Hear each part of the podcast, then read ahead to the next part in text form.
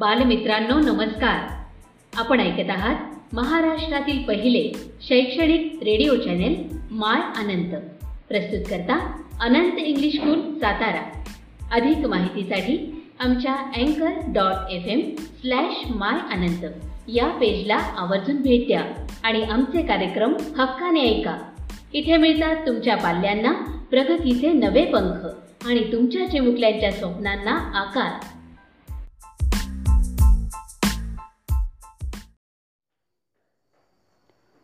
नमस्कार, प्यारे विद्यार्थी मित्र। मैं अर्गड़े सर आप इस अनंत रेडियो चैनल पर स्वागत करता हूँ। आज हम पाठ क्रमांक ग्यारह, निर्माणों के पावन युग में इस कविता का अध्ययन करेंगे। तो विद्यार्थी मित्र, आज के मनुष्य ने बहुत ही उन्नति की है। सभी संसाधनों का उपयोग अपने निजी स्वार्थ के लिए कर रहा है। नए नए अनुसंधान में इतना व्यस्त हो गया है कि अपने चरित्र निर्माण के लिए उसके पास समय ही नहीं है। और इसीलिए इस कविता के माध्यम से कवि हमें अपनी संस्कृति, जगत का कल्याण और अपना चरित्र निर्माण करने के लिए प्रेरित कर रहे हैं। तो आज हम पाठ क्रमांक ग्यारह, निर्माणों के पावन युग में इस कविता का अध्ययन करेंगे। तो पाठ कविता का नाम का अर्थ देखेंगे। निर्माणों यानी बनाना या रचना करना। पावन का अर्थ है पवित्र, और युग यानी इतिहास का बड़ा कालमापन। तो इस कविता के निर्माता है अटल बिहारी वाजपेयी। उनका परिचय देखिए। जन्म 25 दिसंबर 1924 में। यह ग्वालियर में मध्य प्रदेश में हुआ है। उनकी मृत्यु 16 अगस्त 2018 में। यह तीन बार भारत के प्रधानमंत्री हो गए हैं। अनेक मासिक पत्रिकाओं का संपादक हो गए हैं। 2014 में भारत रत्न यह पुरस्कार प्राप्त हुआ है। उन्नीस में पद्म विभूषण इसी प्रकार भारत के पूर्व प्रधानमंत्री होने के साथ साथ वो एक कवि, पत्रकार, प्रखर वक्ता भी है। आपकी रचनाएँ जीवन की जिजीविषा राष्ट्र प्रेम एवं ओज से परिपूर्ण है। उनकी प्रमुख रचनाएँ मेरी इक्यावन कविताएँ, ये उनका कविताओं का संग्रह है। कुछ लेख, कुछ भाषण बिंदु बिंदु विचार, अमर बलिदान, ये उनका गद्य रचना है। अभी इस कविता के बारे में। रस की अनुभूति कराने वाली, सुंदर अर्थ प्रकट करने वाली, लोकोत्तर आनंद देने वाली रचना यानी कविता होती है। इसमें दृश्य की अनुभूतियों को साकार किया जाता है। इस कविता में अटल बिहारी वाजपेयी जी ने नूतन अनुसंधान, नूतन नया अनुसंधान निर्माण करना, खोज करना, संस्कृति के सम्मान, जगत का कल्याण, उत्थान के करने के साथ साथ चरित्र निर्माण करने को विशेष महत्व दिया है। तो चलो बच्चों, आज हम निर्माणों के पावन युग में इस कविता का क्या करेंगे? अध्ययन करेंगे।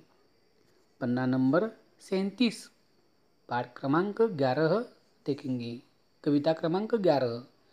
निर्माणों के पावन युग में हम चरित्र निर्माण न भूले। स्वार्थ साधना की आंधी में वसुधा का कल्याण न भूले। उनके कठिन शब्द देखेंगे। निर्माणों का अर्थ है रचना, पावन का अर्थ है पवित्र।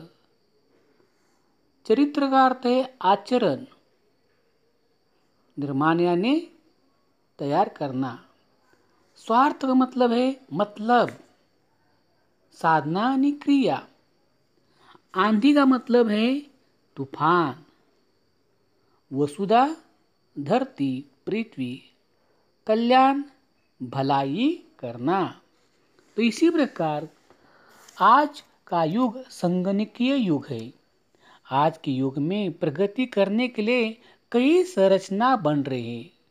कई संस्थानों का गठन हो रहा है। यह एक पवित्र युग है जिसमें हम उन्नति के मार्ग पर आगे आगे बढ़ते जा रहे। हम ज़िंदगी में कितनी भी प्रगति करें, लेकिन चरित्र का निर्माण करना कभी नहीं भूलना चाहिए। हर व्यक्ति, समाज, देश की अपनी प्रगति चाहता है। वो सिर्फ़ अपना ही भला चाहता है। स्वार्थ की हवा ही भेजती है, लेकिन हमें इतने स्वाधांत न हो हम अपनी धरती की मंगल कामना करना न भूलिए अटल बिहारी वाजपेयी जी ने पहले ही इन दो पंक्तियों में हमारे भविष्य के बारे में, हमारे धरती के बारे में मंगल भावना करने का प्रयास किया है। धरती रहेगी तो ही आगे हम जीवित रहेंगे। इसीलिए हमें प्रदूषण को हमें कम करना चाहिए। आगे हमें क्या कहते देखेंगे? माना अगम अगाध सिंधु है, संघर्षों का पार नहीं है।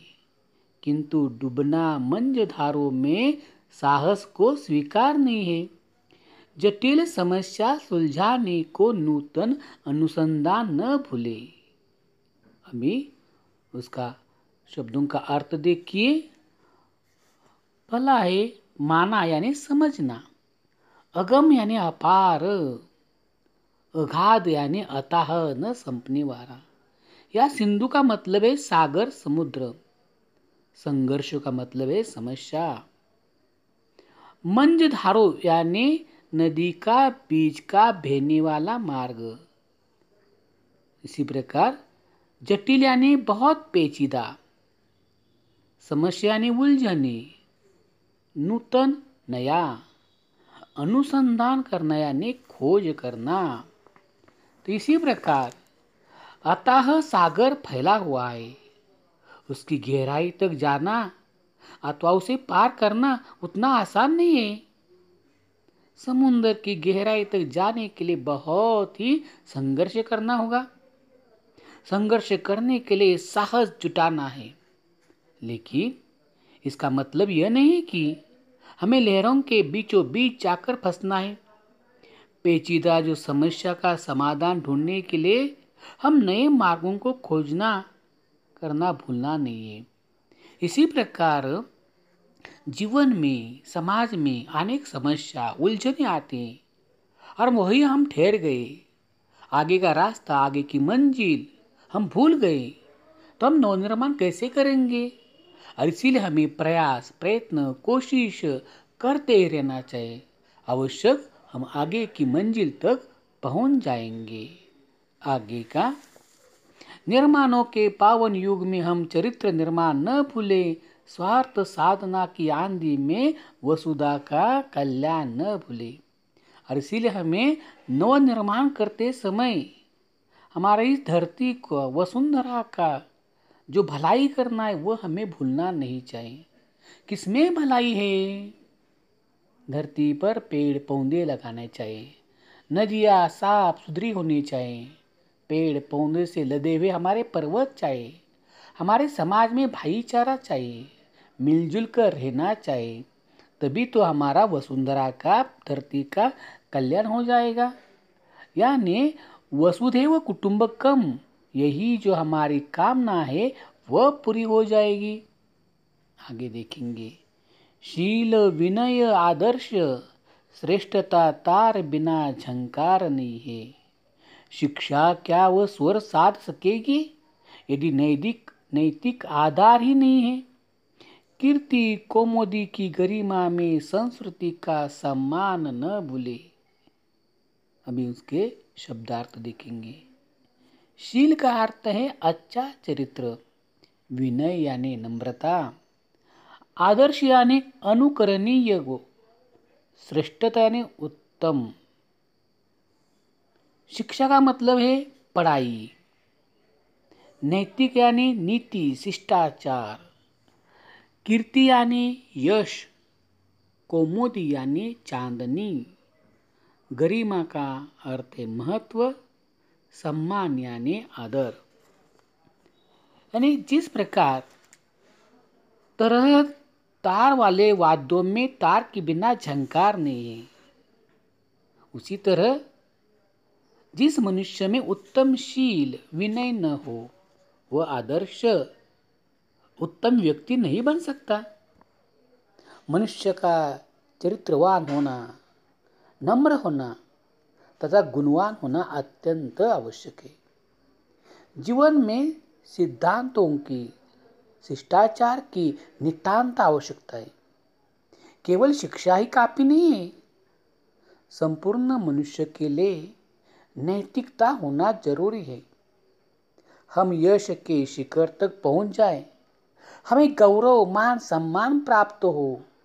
फिर भी हमें कभी संस्कृति का सम्मान करना नहीं भूलना चाहिए।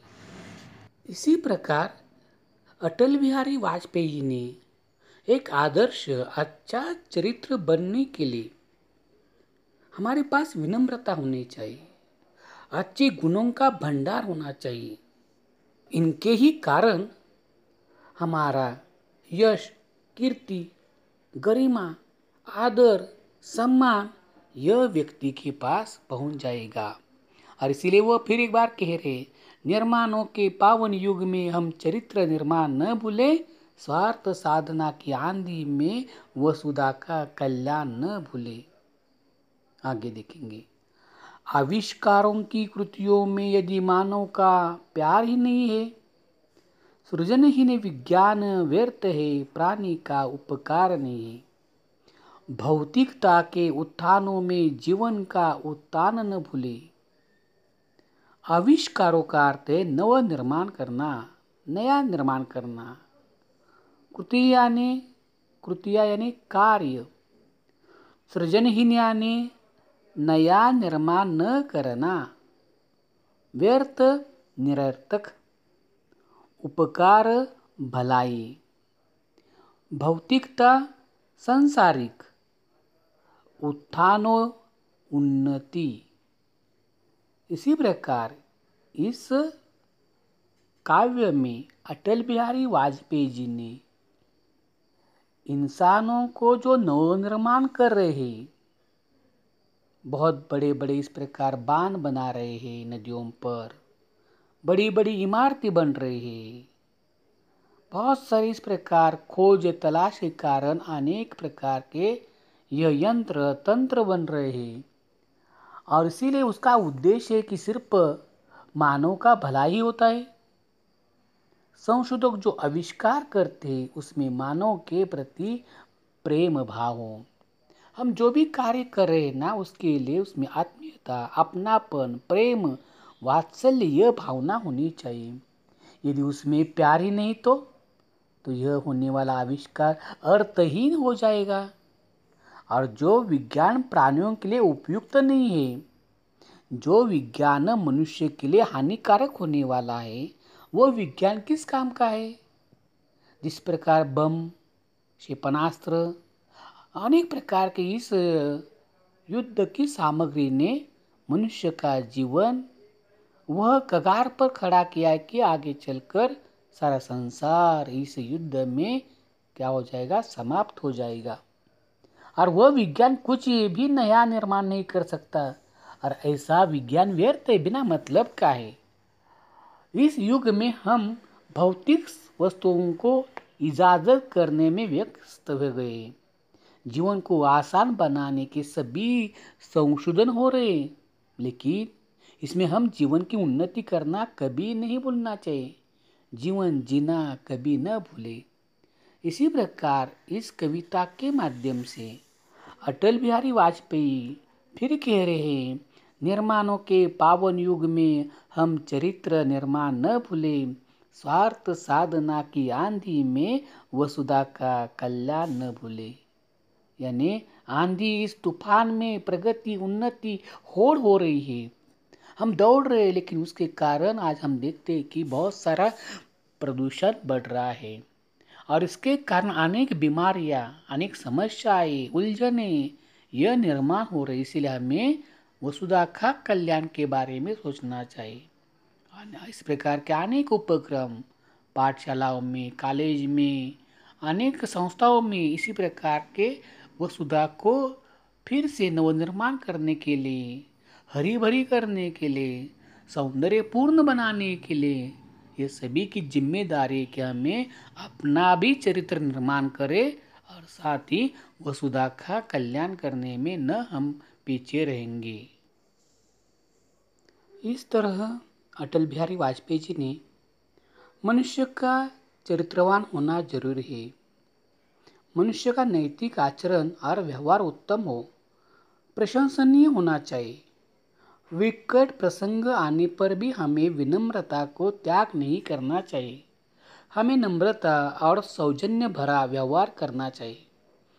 नम्रता पूर्वक की जाने वाली प्रार्थना इंसान को ऊँचा स्थान प्राप्त करते। हमारे जीवन में उत्तम आदर्श होना ज़रूरी है, ताकि हम सही मार्ग पर चल सके और हम जीवन में ऐसा कोई कार्य करें जो सभी को आदर्श बने और ऐसे श्रेष्ठ गुण इंसान में होना ज़रूरी है। यदि हमारे जीवन में कोई सिद्धांत ही न हो तो शिक्षित होकर हमारा जीवन निरर्थक निरर्थक है। इस तरह इस कविता के माध्यम से अटल बिहारी वाजपेयी जी ने हमारे सारे संसार को नवनिर्माण करने के साथ साथ धरती को, पृथ्वी को हरा भरा करना चाहिए। तो इस तरह यह कविता यहाँ समाप्त हो गई है। नमस्ते छात्रों, धन्यवाद।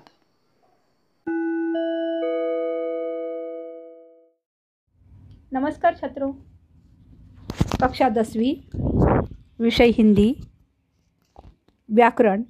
व्याकरण में से प्रेरणार्थ क्रिया के बारे में आज हम जानकारी लेंगे। प्रेरणार्थ क्रिया किसे कहते हैं और वह कैसे बनानी है, इसकी जानकारी हम सबसे पहले लेंगे। सबसे पहले मैं आपको कुछ उदाहरण सुना रही हूँ। ध्यान से सुनिए। शुभम कविता पढ़ता है।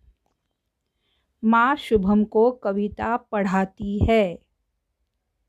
माँ शिक्षिका से शुभम को कविता पढ़वाती है। दूसरा उदाहरण है, बालिका ने दूध पिया। नौकरानी ने बालिका को दूध पिलाया। माँ ने नौकरानी द्वारा बालिका को दूध पिलवाया। उपरयुक्त वाक्यों में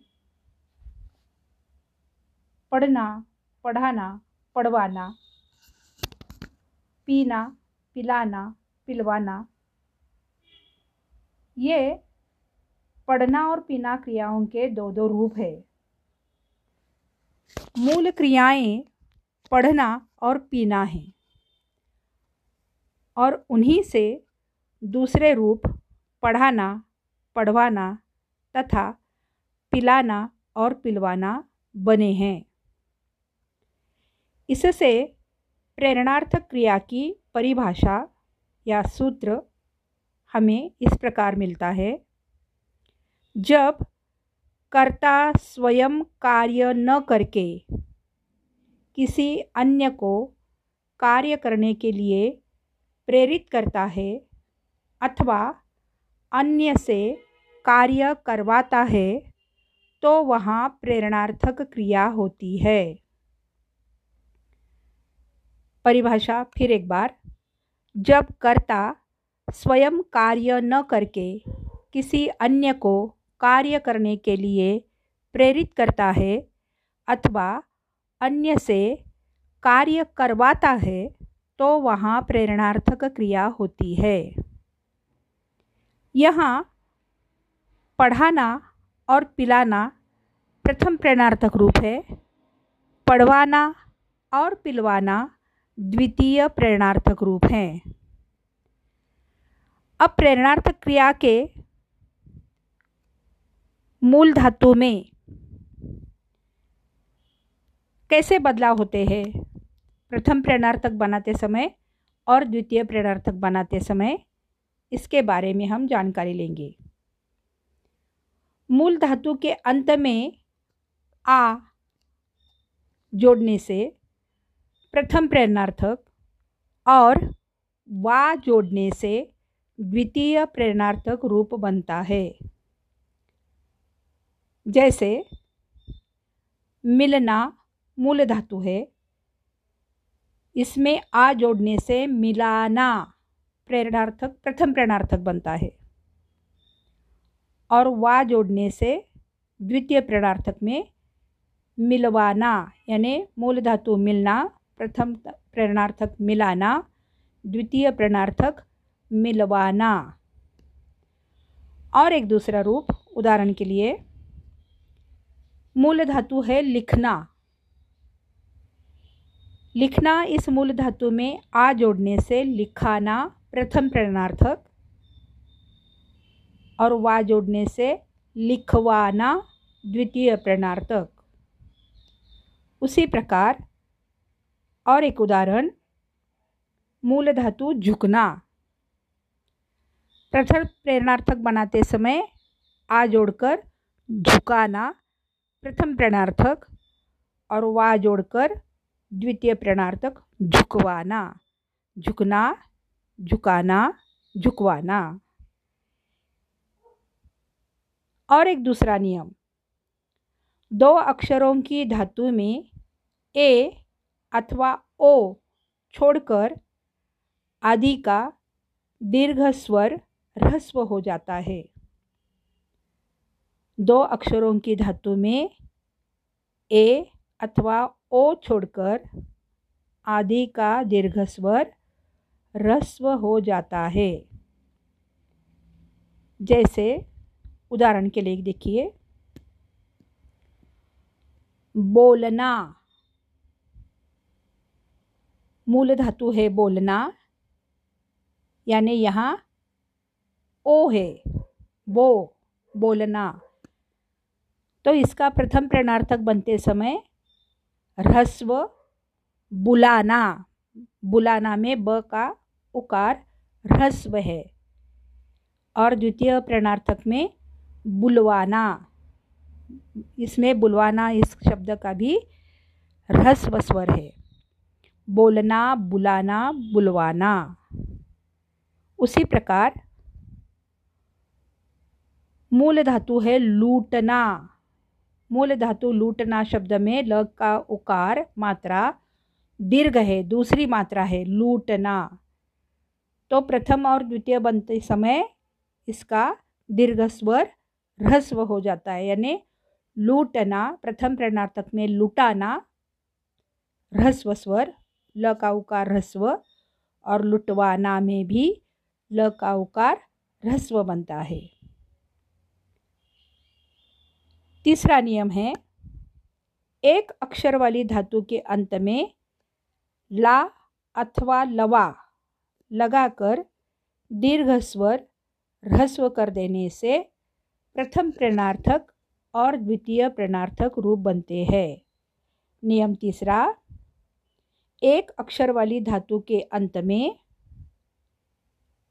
ला अथवा फिर एक बार एक अक्षर वाली धातु के अंत में ला और लवा लगाकर दीर्घ स्वर ह्रस्व कर देने से प्रथम प्रेरणार्थक और द्वितीय प्रेरणार्थक रूप बनते हैं। जैसे मूल धातु है पीना। यहाँ पीना शब्द की मात्रा दीर्घ है। तो प्रथम प्रणार्थक और द्वितीय प्रणार्थक बनाते समय ये ह्रस्व हो जाती है। पीना, पिलाना, पिलवाना। इसमें पिलाना और पिलवाना की प की मात्रा ह्रस्व है, पहली मात्रा।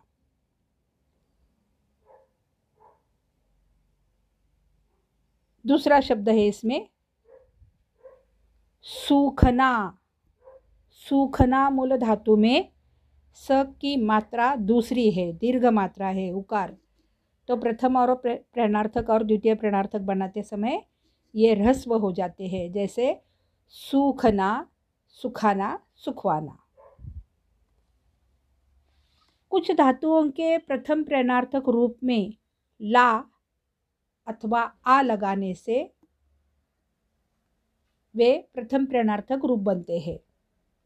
फिर एक बार कुछ धातुओं के प्रथम प्रेरणार्थक रूप में ला अथवा आ लगाने से वे बनते हैं। परंतु द्वितीय प्रेरणार्थक रूप में वा लगाया जाता है।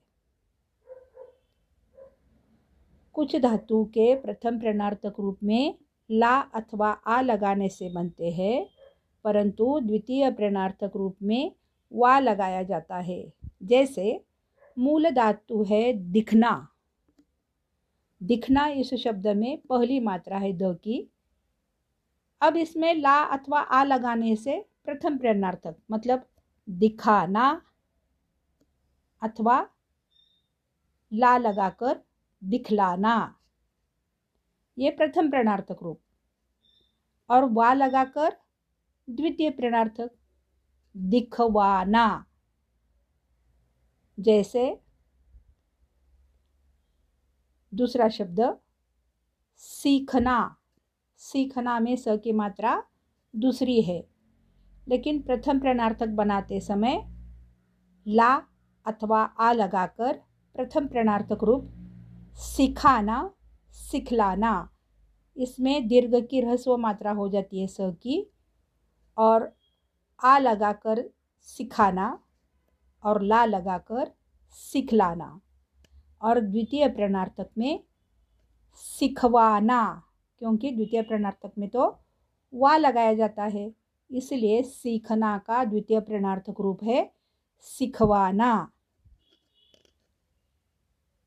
तो आपके, आज के इस प्रेरणार्थ क्रिया के जानकारी के बाद आपको मैं स्वाध्याय दे रही हूँ।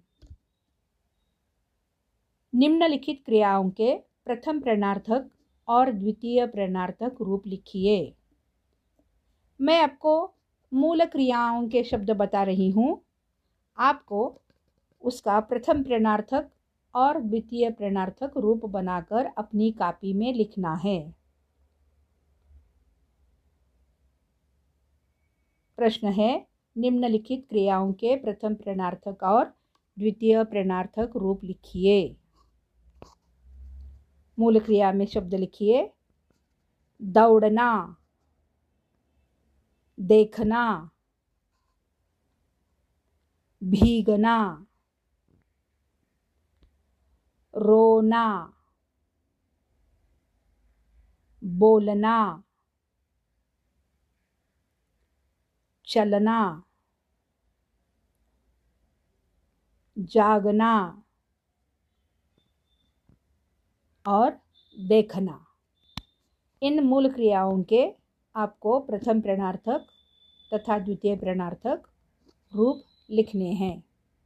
धन्यवाद। फिर मिलते हैं अगले कालांश में।